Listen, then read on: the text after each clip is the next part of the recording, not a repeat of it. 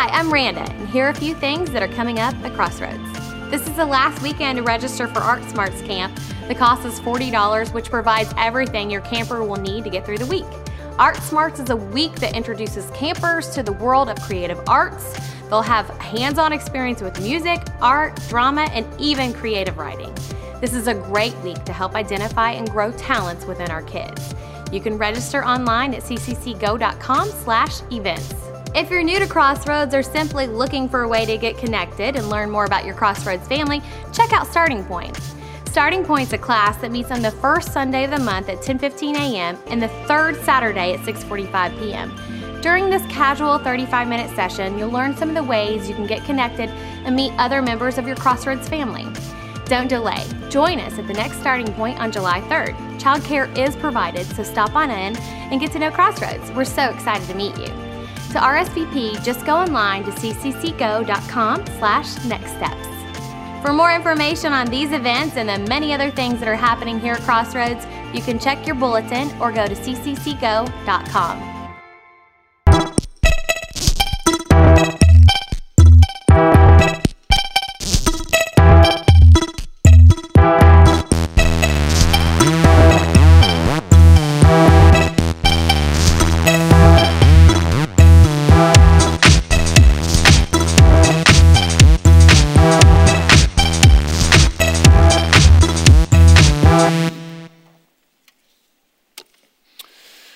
Several years ago, an Austrian professor designed a set of goggles that, upon wearing them, completely flipped your eyesight upside down.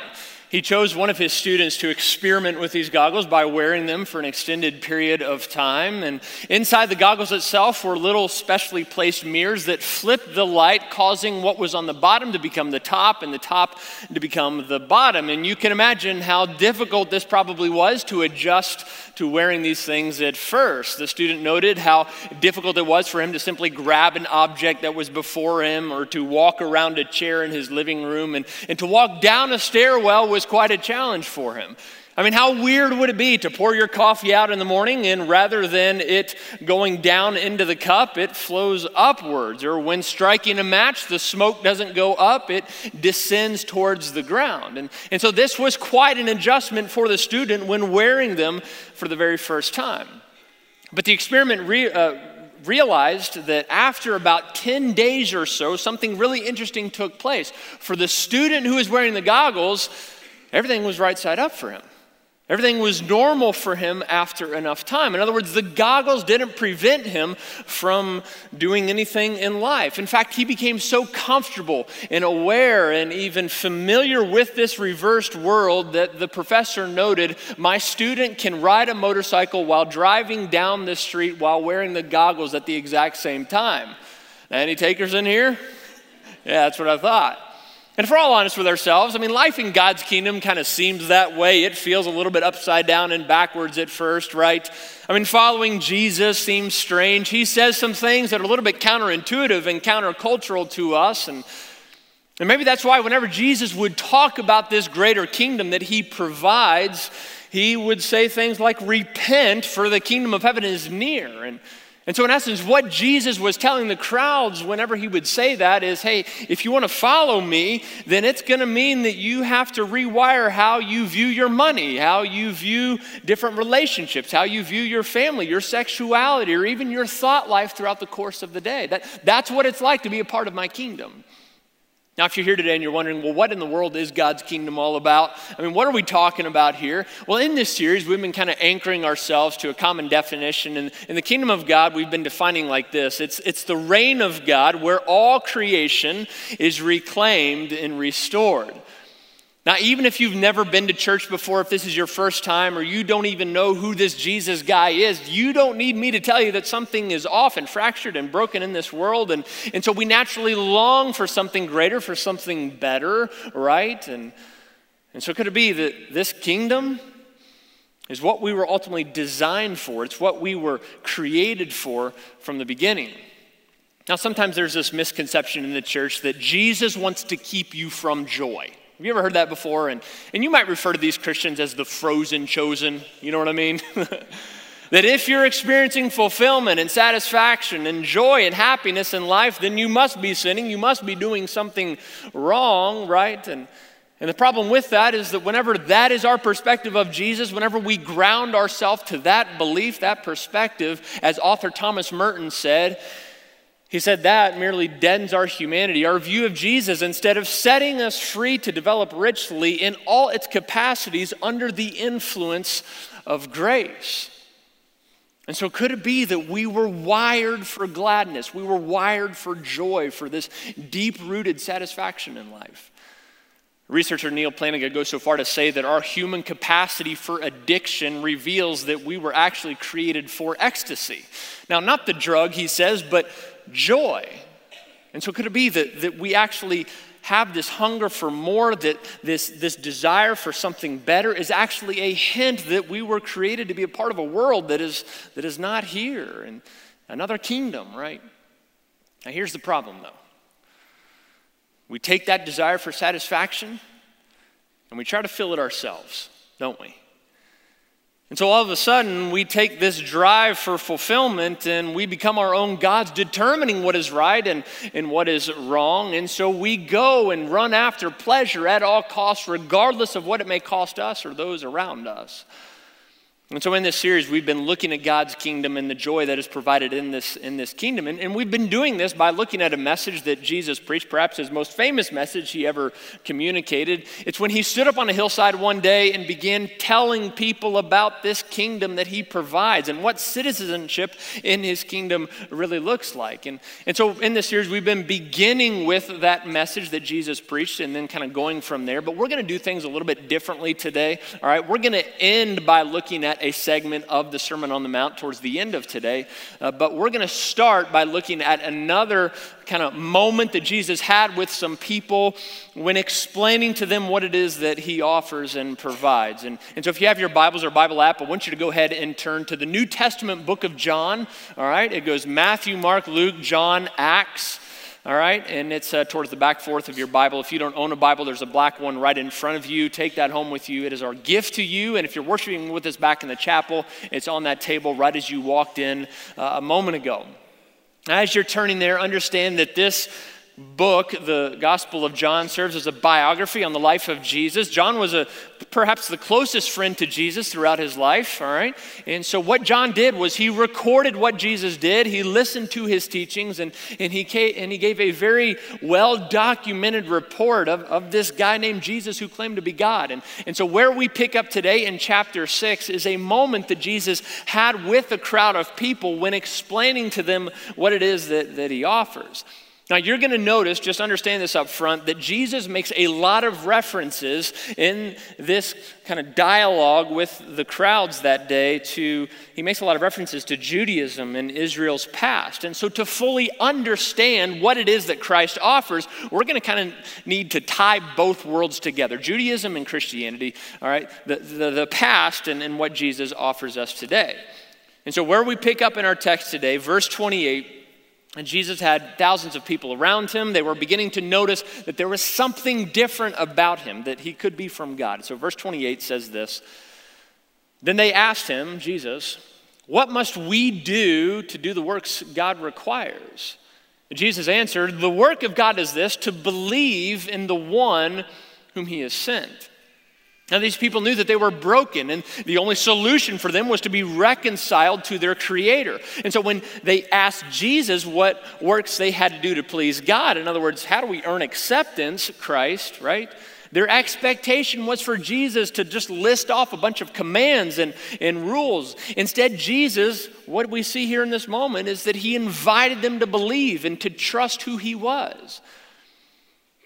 Now, this was a little bit upside down for this audience. This was a little bit confusing for them.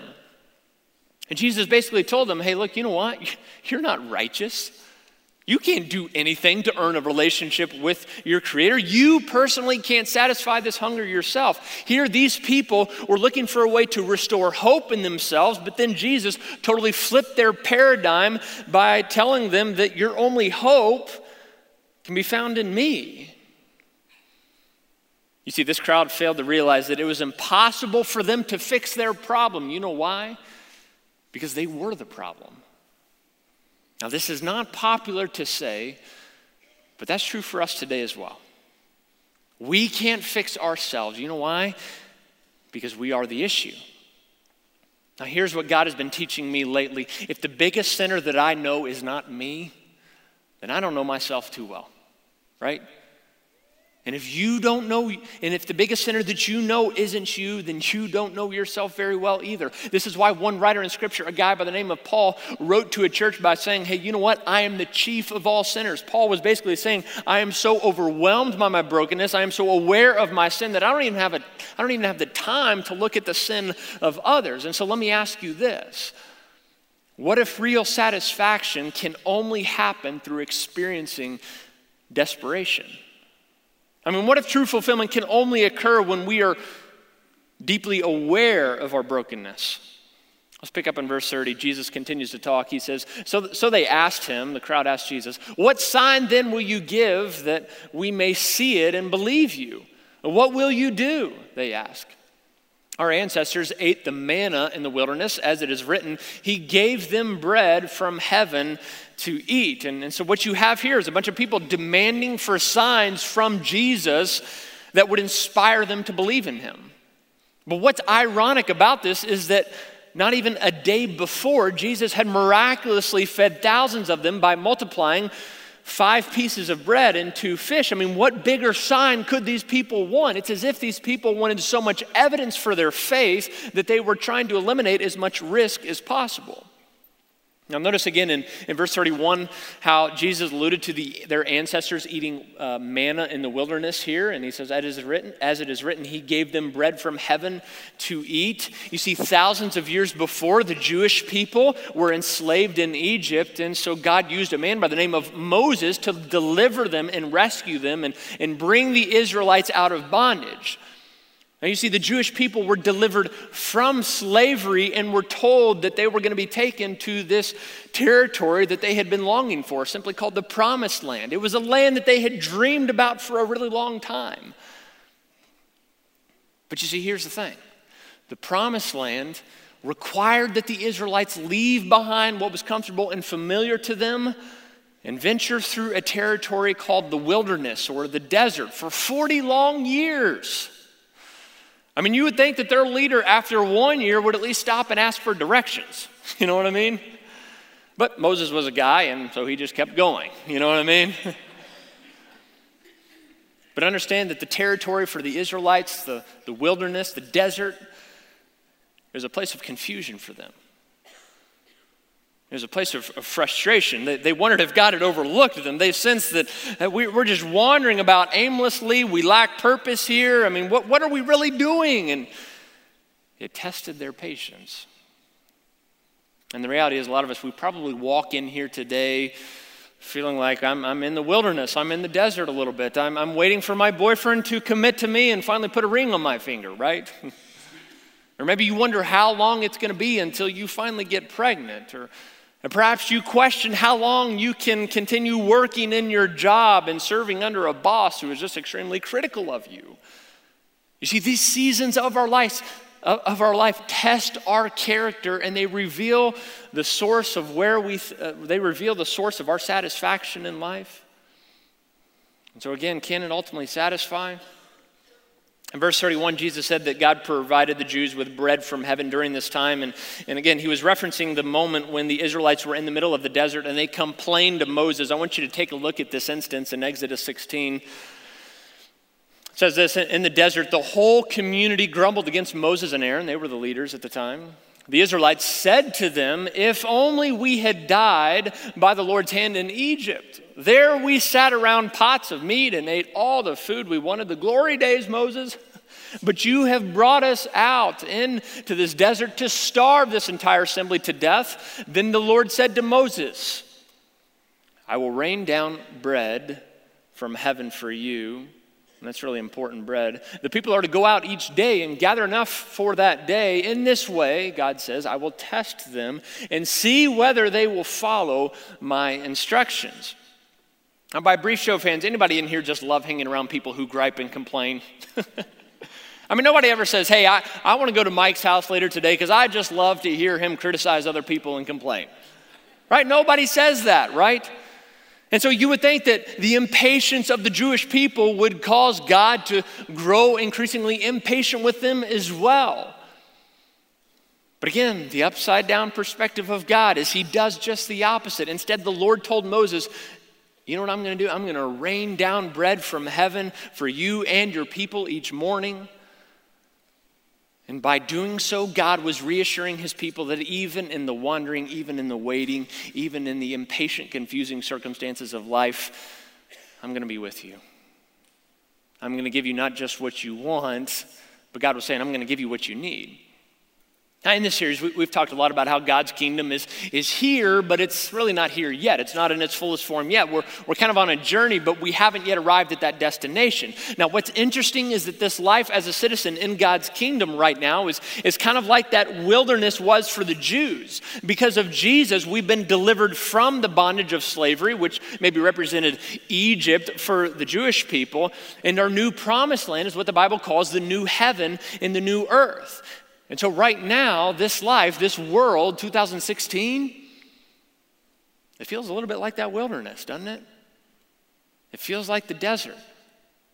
And so, part of living in this dark and broken world is experiencing a deep longing. French philosopher Blaise Pascal said, All men seek happiness.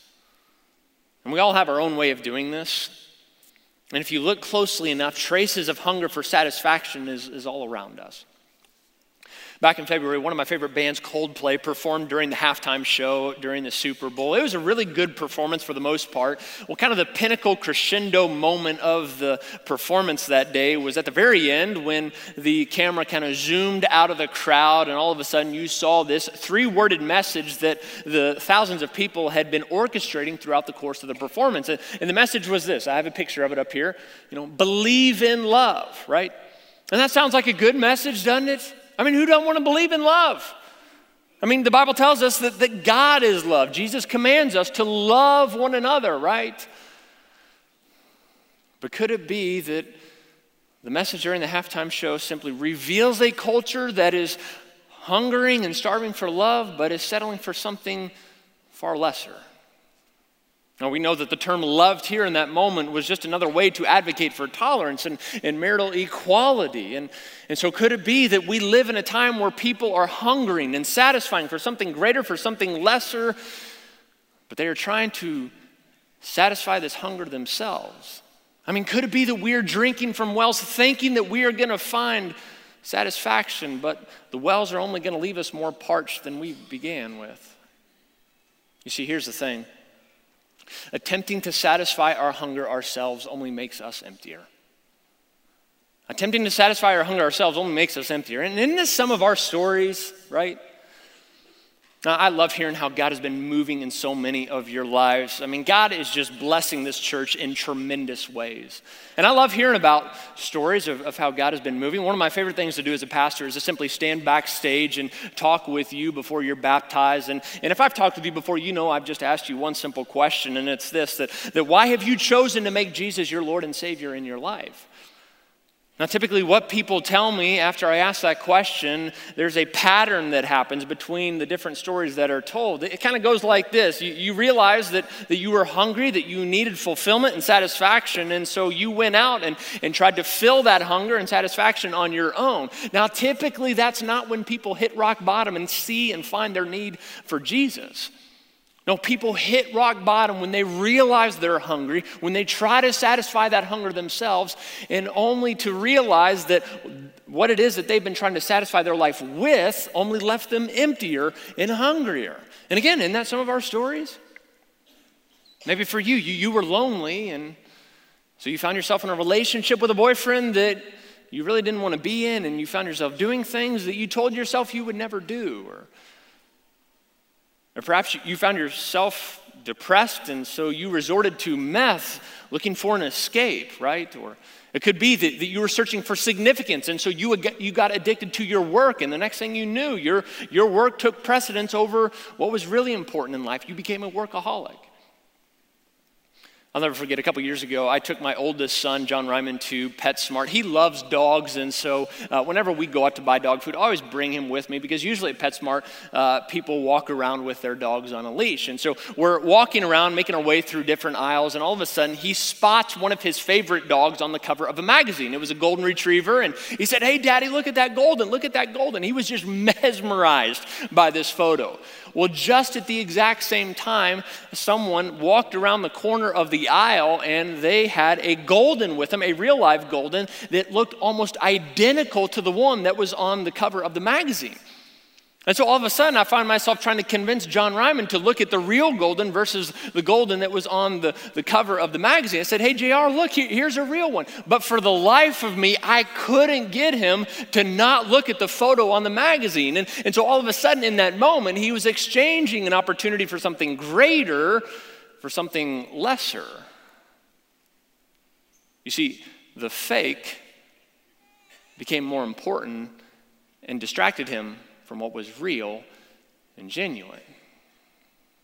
And I think that's how a lot of us we approach our satisfaction. We, we settle for something that is far lesser. And when we try to satisfy ourselves, we don't realize it, but it's because we can't even imagine that something more fulfilling is out there for us. Author C.S. Lewis says it like this it would seem that our Lord finds our desires not too strong but too weak. We are like an ignorant child who wants to go on making mud pies in a slum because he can't imagine what is meant by the offer of a holiday at the sea. Lewis then says, We are far too easily pleased. And so, is it possible that in our effort to fulfill our hunger ourselves, we settle for stuff that only makes us emptier? Look at what Jesus continues to say to these hungry people that day, verse 32. Jesus said to them, Very truly, I tell you, it is not Moses who has given you the bread from heaven, but it is my Father who, who, gives you the true bread from heaven. Again, that's important. For the bread of God is the bread that comes down from heaven and gives life to the world. Sir, they said, always give us this bread. Now, the people asked for the food that they knew would bring them lasting satisfaction. They were tired of temporary fixes. They were tired of looking at the photo when perhaps the real thing was in front of them.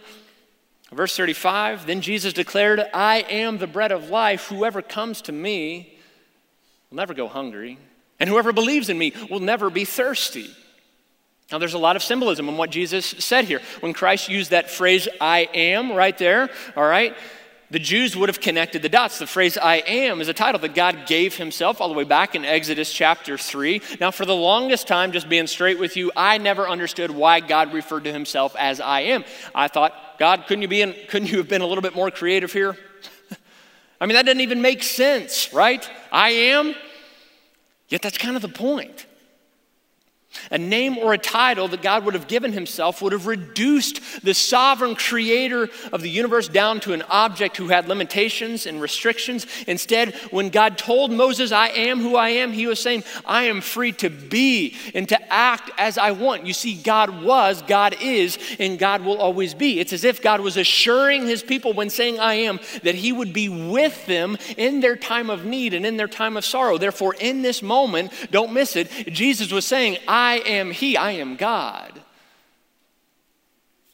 And then he says, I, I, am the bread of life that will never cause hunger or thirst for those who trust him. Now, for the first century audience, that they would have again connected the dots um, bread was one of the more significant pieces of food in a meal after a covenant had been made. A covenant was a formal agreement between two people, two tribes, or, or two nations. Now, typically during a covenant ceremony, an animal was cut into two pieces, and the individual making the covenant establishing the covenant, pursuing the covenant, would walk in between the carcasses, would walk in between the two pieces of the animal, the two halves of the body parts. And by doing so, he was saying to the other person, to the other party, to the other nation, if I break my promise, if I exit this covenant, may this happen to my body. May I be slaughtered just like this animal. You see, then the last part of the covenant ceremony was when both parties shared a meal together. Now, the two most significant aspects of the meal was the wine, which symbolized the blood from the dead animal, and the uh, bread, which represented the flesh, reminding both parties of the seriousness of the deal, the seriousness of what had just taken place. And so, for these people, Jesus was first talking to the mention of bread, instantly would have triggered memories of the different moments that God had made covenants with their ancestors. But here's the thing every covenant that God made with the Jewish people in the past was a foreshadowing of a better lasting covenant that he would make with everyone everywhere. You see, the old covenants that God would make in the Old Testament were temporary. They, they didn't really bring about satisfaction and fulfillment. And so when Jesus said, I am the bread of life, he was declaring that he had arrived to fulfill a more satisfying covenant. And what was so backwards about what Jesus was saying here? Rather than an animal dying, it would be Jesus' body that would be torn so that people could have peace with God again. And so Jesus is saying, hey, if you take me up on this deal, you can quit feasting on junk food. I mean, follow me and you'll, you'll never hunger again. You'll always be satisfied. And, and so here's the good news for us today it's this an awareness of our hunger creates an opportunity for us to be filled for good. It hurts at first that we realize we can't give ourselves what we know we need and want. But an awareness of our hunger creates an opportunity for us to be filled again. You see, King Jesus, whether you know it or not, is who you were created to be connected to. Our souls were made in the image of God for the image of God. But when we choose to live a life apart from God, we're going to live in a perpetual state of dissatisfaction. Author John Ortberg says it like this The ultimate reality behind human dissatisfaction is sinful souls that have been cut off from the God we were made to rest in. He says that's why, we were, that's why we're dissatisfied. And so, what if the answer to your dissatisfaction is the person and the God that you've been running from for a really long time? See, the reality is we were born in a state of dissatisfaction, right? I mean, nobody has to teach you to be dissatisfied. I've never sat my son down and taught him how to be ungrateful. right? I mean, I've never had a conversation with my daughter that said, hey, if you don't get your way, here's how you throw a fit, right? I mean, we're born with this draw to, to being hungry and to being dissatisfied. Drew Carey once said it like this Do you hate your job? There's a support group for that. It's called Everybody. They meet at a bar.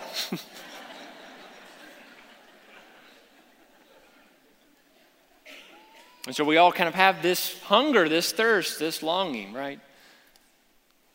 And so one day Jesus stood up on a hillside and he was announcing of this kingdom that he was providing for people that would bring about this fulfillment that they were ultimately looking for. And, and on the hillside that day, one of the very first things that he said can be found in Matthew chapter 5, verse 6. Here's what he said Blessed are those who hunger and thirst for righteousness, for they will be filled, Jesus says. Now, righteousness is not something that we naturally possess on our own, all right? It's not something that we strive for. You know why? Because sin gets in the way of that. Righteousness is Jesus, it's, it's who he is, it's how he lived. The satisfying offer of Christ is not just about releasing us from the penalty of sin that we deserve death, right? But the moment you become a Christian, God places, imputes the righteousness of Christ upon you. This means that we are not only no longer defined by our sin before our Creator, but we are actually labeled righteous, whole, new. And why is this important for us today? Well, the one requirement to be a part of God's kingdom is perfection. I mean, total righteousness, total holiness. And the last time I checked, that doesn't describe me, and that doesn't describe you. I mean, I couldn't even make it to church this morning without blowing it, all right? and yet, Jesus is saying here in this moment if, if you want in, if you want to be righteous, if you hunger and thirst for lasting satisfaction, if you want acceptance with your Creator, then you know what? I've got you covered. In fact, you will be blessed, you will be lifted up, you will be congratulated, you will be praised, Jesus said. And so in the Sermon on the Mount, Jesus is saying that, that righteousness, it's not a behavior issue, it's a, it's a heart issue. And, and that's why we are transformed from the inside out, not from the outside in. Now, do you know what the problem is with a message like this? Those of us who need it most don't think that we need it. Right? We, we think that we're satisfied. We're, we're distracted by other stuff. But I love it what English preacher Charles Spurgeon once said. He said, You will never know the fullness of Christ until you know the emptiness of everything else but Christ. And so life just has a way of forcing us to determine where it is that we stand with our Creator, where it is that we stand with Jesus. And so when your world falls apart, here's my question for you. When your world falls apart, where do you go? I recently came across a journal entry from a guy named Tom Schmidt. Several times a week, he would make rounds in a state run hospital when he first got to know a lady named Mabel. And in his journal, here's what he wrote He said, The state run hospital is not a pleasant place to be. it, it is a large, understaffed, and overfilled with senile and helpless and lonely people who are just waiting to die. It smells of sickness and stale urine. Schmidt wrote on one particular day when I was there. I neared the end of this hallway and saw an old woman strapped up in a wheelchair. Her face was an absolute horror. The empty stare and white pupils of her eyes told me that she was blind. The large hearing aid over one ear told me that she was almost deaf. One side of her face was being eaten away by cancer. There was a discolored and, and running sore covering one part of her cheek, and it had pushed her nose to one side, dropped down another eye, and, and distorted her jaw so much that what should have been the corner of her mouth was now the bottom of her mouth. He said, Mabel drooled constantly. I was told later that when the new nurses arrived, the supervisors would send them to feed this woman, thinking that, that if they could stand the sight of this woman, then they could stand anything in the building.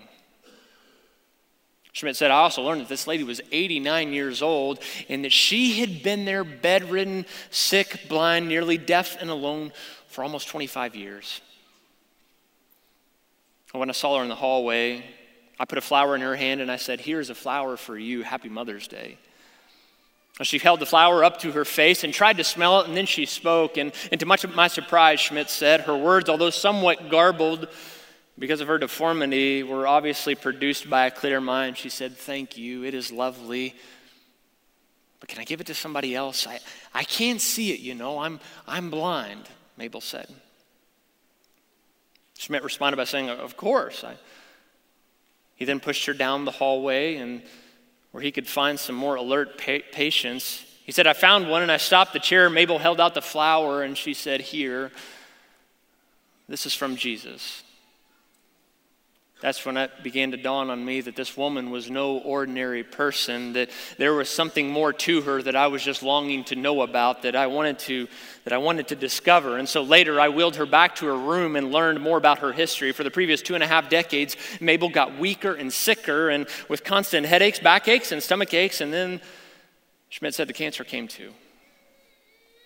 Mabel and I became friends over the next three years. Some days I would read to her from the Bible, and often when I would pause, she would continue reciting the passage of Scripture from memory, word for word. For Mabel, these were not merely exercises of memory for her, it was a part of who she was, it was ingrained into her mind.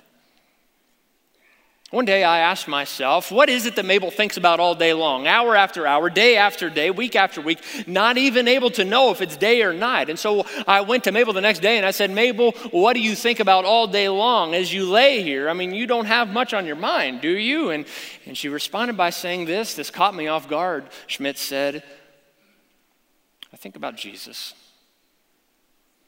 And if that wasn't surprising in itself, he then asked her, Well, what is it that you think about Jesus? This was even more shocking. I think about how good he's been to me. He's been awfully good to me in my life, you know, she said. I'm one of those kind who's mostly satisfied in Christ alone. I mean, lots of folks around here wouldn't care much for what I think, but I don't care. I'd, I'd rather have Jesus, Mabel said. He's all the world to me. And then Mabel broke out into a hymn that went like this Jesus is all the world to me, my life, my joy, my all. He is my strength from day to day. Without him, I would fall. Is Jesus enough for you? I love what King David said in Psalm chapter 34. He said, Taste and see that the Lord is good. Joy awaits those who take refuge in him. And so, taste is, is an invitation, it's a, it's a word that describes not only our longing, but what is offered to us when we find ourselves resting in Jesus alone. And so, what we're going to do right now as a church is we're going to do something that we do every week, and that's take communion. And so, if you're serving communion, you may go ahead and uh, prepare for that. You see, communion is a very tangible way for us to taste and, and see that the Lord is good because when we eat that bread, when we drink the juice, we can be reminded of the better, greater, more sufficient covenant that we've been given access to because of what Jesus did for us in our place. And, and so when we take communion, we don't remember an animal that was sacrificed for us to obtain forgiveness, but we recall when the God of the universe, the sovereign creator over all things, actually came to this dark and broken world and he laid his life down in our place. Why? So that we would be the beneficiaries of this better deal. And so, if you were in Christ with us today, then we invite you to take the bread, which represents the body of Jesus as it was beaten and tortured and abused as he, as he went through that Roman crucifixion.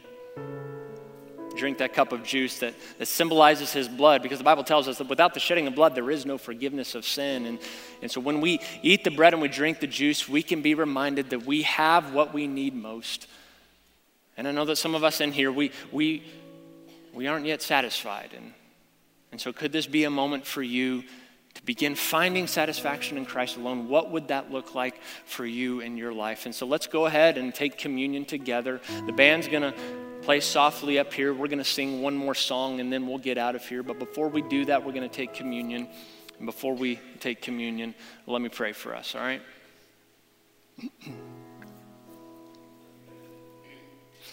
God, it's really easy to stand up here and talk about how satisfaction in you and you alone is what we need. And but God, the reality is it is tough to live that out in a world that offers so many more enticing distractions.